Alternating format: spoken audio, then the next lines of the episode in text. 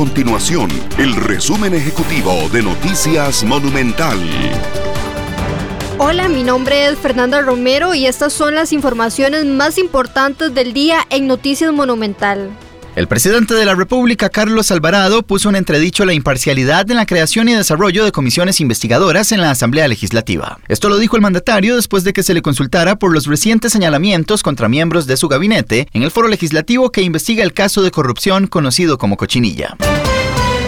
El Partido Acción Ciudadana necesitará tres días más para brindar los resultados oficiales de la convención interna que realizó el pasado domingo 22 de mayo y en la cual únicamente participaron 15.000 personas. De acuerdo con el reporte del Tribunal Electoral Interno de la agrupación política, ahora llevan apenas un 40% de la totalidad de las juntas receptoras de votos contabilizadas y por el momento descartan alguna irregularidad grave.